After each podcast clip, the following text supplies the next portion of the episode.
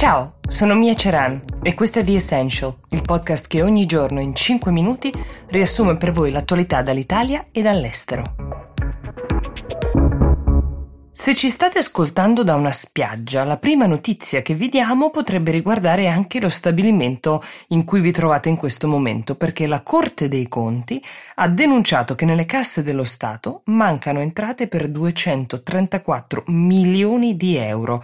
Sono tutte tasse non versate dal 2007 fino ad oggi dei canoni demaniali marittimi rispetto alle stime previste. Questo calcolo è stato fatto all'interno della relazione tecnica del decreto agosto che tra le varie misure tenterà di recuperare dai concessionari degli stabilimenti a vario titolo, insomma delle spiagge, almeno una parte del dovuto con una sanatoria e sarebbe bello che i concessionari eh, che non hanno pagato si mettessero una mano sulla coscienza in questo momento così particolare per il paese e facessero la loro parte. E andiamo adesso negli Stati Uniti dove, come vi abbiamo accennato ieri, è in corso la convention democratica che dovrà incoronare di fatto il candidato che andrà a sfidare Trump alle elezioni del 3 novembre.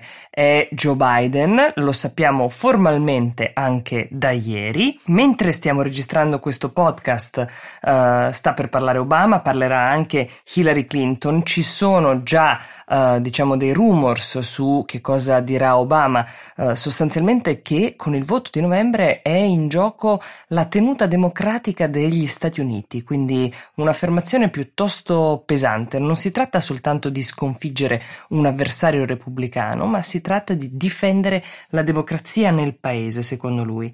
La protagonista assoluta della convention invece del giorno precedente è stata la potenziale First Lady, Jill Biden. Jill Biden la conosciamo perché è già stata Second Lady per otto anni alla Casa Bianca, peraltro l'unica Second Lady che si è tenuta il proprio lavoro mentre suo marito faceva il vicepresidente. Ed è proprio dal suo luogo di lavoro che lei ha voluto parlare ieri alla nazione cioè un'aula scolastica, è un insegnante, uh, ci ha tenuto a dire non faccio l'insegnante, io sono un insegnante per specificare quanto è prezioso per lei il suo lavoro. Joe Biden ha una storia familiare veramente drammatica. Nel 1973 perse la sua prima moglie e la loro figlia di un anno in un incidente stradale. In seguito ha anche perso un altro dei suoi figli per un tumore al cervello. Quindi questa donna, Jill Biden, è arrivata uh, dopo la prima moglie, la seconda moglie, ed è stata chiamata a rimettere insieme i pezzi di una famiglia che aveva subito delle sofferenze enormi e proprio questo è stato il centro del suo intervento l'altra sera. Uh, come si mette insieme una famiglia spezzata? Dice di essersi domandata quando ha conosciuto quello che sarebbe diventato suo marito.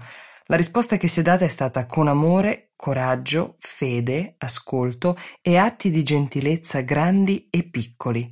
La domanda successiva che si è fatta Jill Biden con una chiusura estremamente efficace è stata come si rimette in piedi un paese spezzato e ha proposto la stessa identica formula. Amore, coraggio, fede, ascolto e atti di gentilezza grandi e piccoli.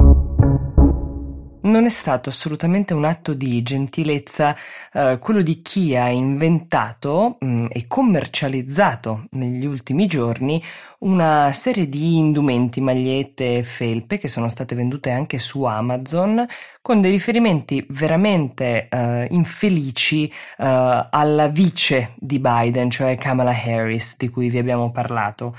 Queste magliette avevano uno slogan che era Joe and the Hoe, cioè Joe e, mh, mm, vi risparmiamo la traduzione, la potete facilmente intuire, il commento più becero e più banale che si possa muovere ad una donna. Queste magliette erano vendute proprio su Amazon, il costo era tra i 25 e i 43 dollari. È stato un moto di indignazione originato da alcuni utenti di Twitter che ha portato alla rimozione immediata di questi indumenti dal, dal colosso dell'e-commerce eh, Amazon.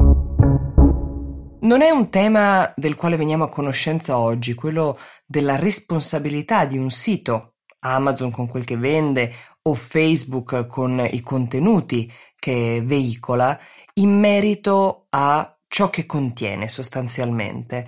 Su internet noi siamo abituati a veder circolare contenuti di ogni genere, ma questo tema è un tema che i vertici di Facebook hanno già affrontato diverse volte, la responsabilità e un eventuale controllo tramite l'algoritmo di qualsiasi fake news circoli sui loro uh, canali. Avaz, che è un'organizzazione non governativa molto attenta a questo tema, ha voluto uh, condurre un'indagine, un'indagine il cui oggetto principale è l'informazione sul tema coronavirus. Il risultato è che nel solo mese di aprile del 2020 ci sono state mezzo miliardo di views su Facebook legate a siti che divulgano notizie sanitarie false o completamente errate o addirittura teorie di, della cospirazione. Facebook per questi siti fa effettivamente da gran cassa, amplifica enormemente la portata e la diffusione di queste notizie false e soprattutto sappiamo che se questo riguarda informazioni di natura medica può avere delle conseguenze letali, quindi non ci resta che continuare a seguire questa vicenda per capire come si farà ad ovviare a questa questione. The Essential vi dà appuntamento a domani. Grazie per averci seguito. Buona giornata.